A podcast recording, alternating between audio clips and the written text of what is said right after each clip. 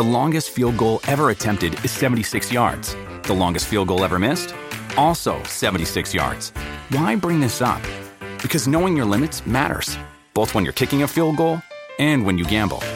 Betting more than you're comfortable with is like trying a 70 yard field goal. It probably won't go well.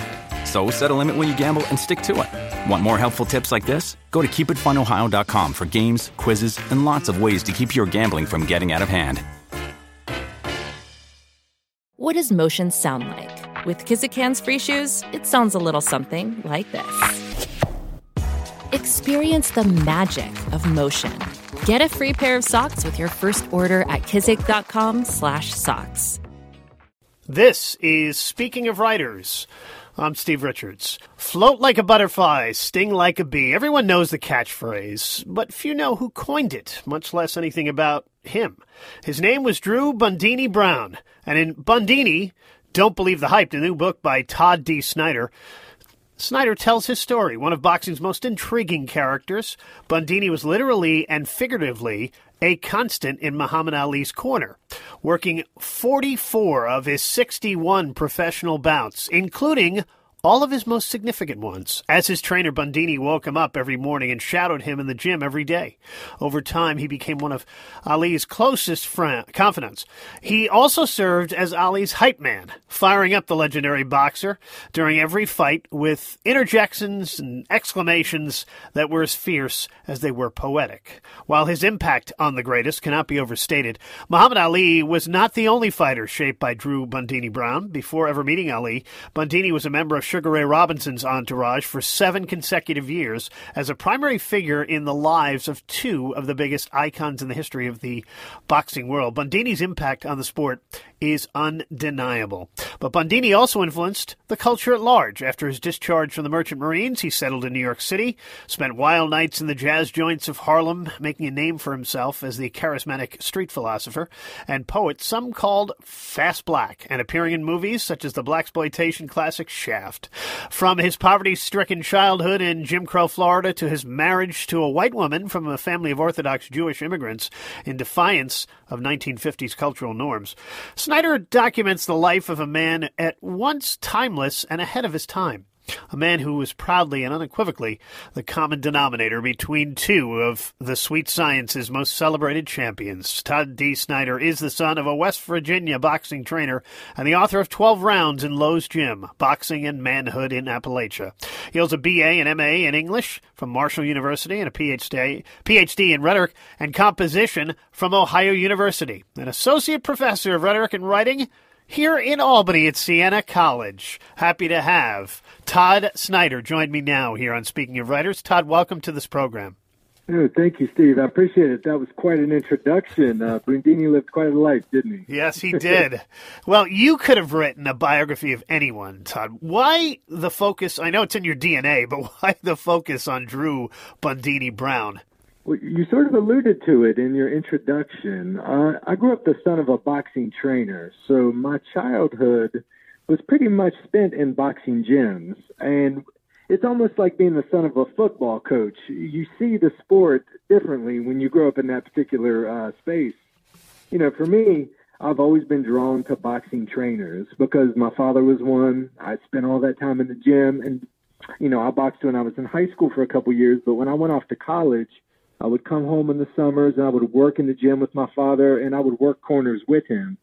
So essentially, for about eight to ten years, I did the same kind of job that Drew Bundini Brown did from Muhammad Ali. So I've just always viewed boxing through that particular lens. So the quick answer is I was always fascinated by boxing trainers. Now, the reason I'm interested in Muhammad Ali's trainer, uh, one, Ali was my dad's hero. My dad grew up uh, you know, in the Ali era. And, you know, we grew up in West Virginia. Ali was from Kentucky. So my father was very proud uh, that the greatest fighter of all time was from nearby Louisville, Kentucky. And uh, not only was Ali his hero, I was also drawn to Bundini because he was Muhammad Ali's, we'll call him street poet, the sort of poet laureate of Muhammad Ali's corner. And as you mentioned once again in your, in your introduction, he was the guy who came up with most of Ali's rhymes. Uh, the most famous rhyme probably being "Float like a butterfly, sting like a bee. Your hands can't hit what your eyes can't see." Uh, so I was drawn to him because I'm fascinated by trainers. I was drawn to him because I was fascinated by the sort of enigmatic street poet in Ali's Corner. And as you mentioned, I teach here at Siena College, uh, and one of my specialties is hip hop rhetoric. I'm a I'm a scholar who looks at the history of hip hop, and that was sort of the big poetic movement of my lifetime, growing up in the '80s. Uh, hip hop was my first love. Boxing was my father's first love, and Bundini had a foot in both worlds, in my opinion. He was sort of the like you said, the, the, the rapper or hype man in Ali's corner who added that particular part of Ali's persona uh, to the sport of boxing. My guest is Todd Snyder. His book is Don't Believe the Hype, Bundini. How did he get the nickname Bundini, Todd? it's a funny story. As you mentioned, he joined the Navy when he was a young man. He grew up in Sanford, Florida, and they had a, a naval air station, um, Sanford which was founded when he was uh, 13 or 14 years old. Uh, he saw all of those officers walk through town, and at that time he was a shoe shine boy in Sanford. And Bundini saw those uniforms and thought that was the coolest thing he'd ever seen. So he, he went and signed up for the Navy before he was 18 years old. Uh, he lied about his age, and he was a really tall kid. He had a mustache. It, it, it was believable, I suppose. so they took him on as a naval steward and essentially, you know, being a black man in that time period, he, he shined shoes, worked in the kitchen, but he, he set off on this wild journey when he joined the Navy when he was just a teenager. Uh, some accounts suggest he was only 13 or 14 years old when he signed up for the Navy. so he's a, he's in a port in India, uh, and there's a mechanical problem with their ship. And uh, he and some of the other stewards got to explore the docks, and these girls were being flirtatious and they called him Bundini Bundini, which roughly translates to lover or boyfriend. Well, one of the commanding officers heard the girls chanting at him, and he was Bundini Brown for the rest of his tour in the Navy. Todd Snyder, my guest here on Speaking of Writers. His new book is Bundini Don't Believe the Hype. So, how did he come to be affiliated with Sugar Ray Robinson? Well, that's an even crazier story. Uh, after his time in the Navy is finished, uh, he works in the Merchant Marines for a number of years, and he makes some friends uh, in the Merchant Marines who lived in Harlem. And through his buddies in the Merchant Marines, he finds his way to Harlem. Now, at the time period where Bundini finds his way to Harlem, uh, Sugar Ray Robinson had just retired from the sport of boxing and sort of viewed himself as an entrepreneur. So he bought up uh, an entire street block in Harlem and he, he founded a dry cleaning business, a lingerie store, a restaurant, a nightclub. So he, he bought all the, he bought up all this real estate. Yet Sugar Ray Robinson's Golden Glove barbershop even. Uh, well, Bundini gets this little ratty apartment, which is located just above Sugar Ray Robinson's Golden Gloves barbershop.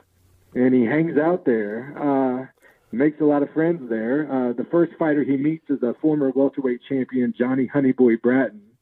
And he becomes sort of a, an errand boy for Bratton and hangs around the gym with him, and they become friends. And through his friendship of, of Johnny Bratton, he ends up meeting Sugar Ray Robinson and sort of working for him in a similar capacity. Uh, the thing about Bundini was that when, when an opportunity came his way, he never let it pass. So he starts out doing very menial work for Sugar Ray, by the time those seven years are up, he's a major fixture in uh, Sugar Ray's training camp. All right, Todd, let's talk about Muhammad Ali. So, how did Bundini come to join forces with Ali, and what was their relationship like? Well, you, you, you sort of alluded to it. Uh, Sugar Ray Robinson was Muhammad Ali's hero, his boxing idol.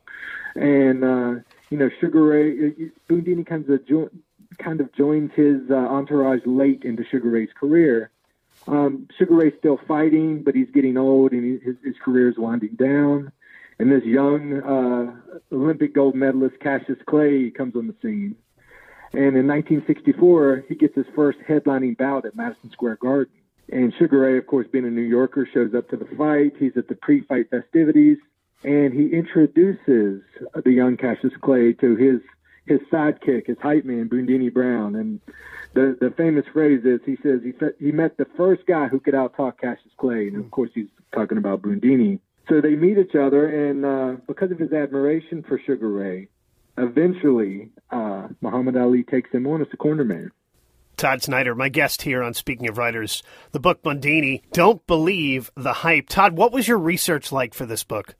Oh my goodness! It, this was the most wild journey of my uh, writing career for mm. sure. Uh, this is my third book, but there was, you know, I've never done research like this before. Uh, you know, I got to interview uh, members of Muhammad Ali's family. Uh, I formed a very close friendship with uh, Bundini's son, Drew Brown III, and other members of the Brown family. I got to interview boxing greats like George Foreman, Larry Holmes, Tim Witherspoon, all of these guys who either fought Ali or sparred him or worked with him in some kind of capacity. Uh, it was amazing. I got to interview Khaliah Ali, all of these folks who sort of were a part of the entourage. And really, it's a testament to how much people loved Bundini. Is no one said no to me when it came time to do an interview. Everyone made time out of their busy schedule to share some stories about this guy, and he was quite a character. He was beloved by uh, the, the boxing world, that's for sure. And as you said earlier, sort of made a name for himself in the films too. He was a pop culture icon. You think about it. He worked with Sugar Ray Robinson, Muhammad Ali, and John Shaft in those John, in those uh, Shaft movies. Yeah. What's been the reaction? What life. What's been the reaction from the uh, Ali family to the book? You know, everyone has been very supportive, and, and uh, Ali posted a message on my Facebook the other day, actually, uh, letting people know that you know I got the story right. You know, the Brown family's been very, uh, very pleased as well because you know, Bundini is a guy who he could be a sort of a wild character. He liked to drink and have fun, and sometimes in documentaries or in books, he gets painted as sort of a court jester kind of figure to Ali. He, a guy who he, Ali kept around because he was a he was a good time. That really wasn't the case. He really did provide uh, some pretty important services to Ali. And as, as a kid who grew up learning about the psychological side of boxing and seeing my father do that for people in the gym, I can appreciate what Bundini brought to the table. He was someone who made Ali train harder and stay focused on the the task at hand. Todd, were Bundini and Ali still close at the time of Bundini's death? They were, but I will tell you they had they had some falling outs along the way. It was a 21 year friendship, and as you mentioned, 44 fights, I believe. Uh, they were the best of friends, but like but like any good uh, you know set of friends, they had their moments, they had their fights, they had their tiffs. Doing my research, some people said Bundini was fired eight times. Some people said 12 times. Regardless of the number, it was clear that they would get in the fights and Ali would let him go. Then Ali would bring him back.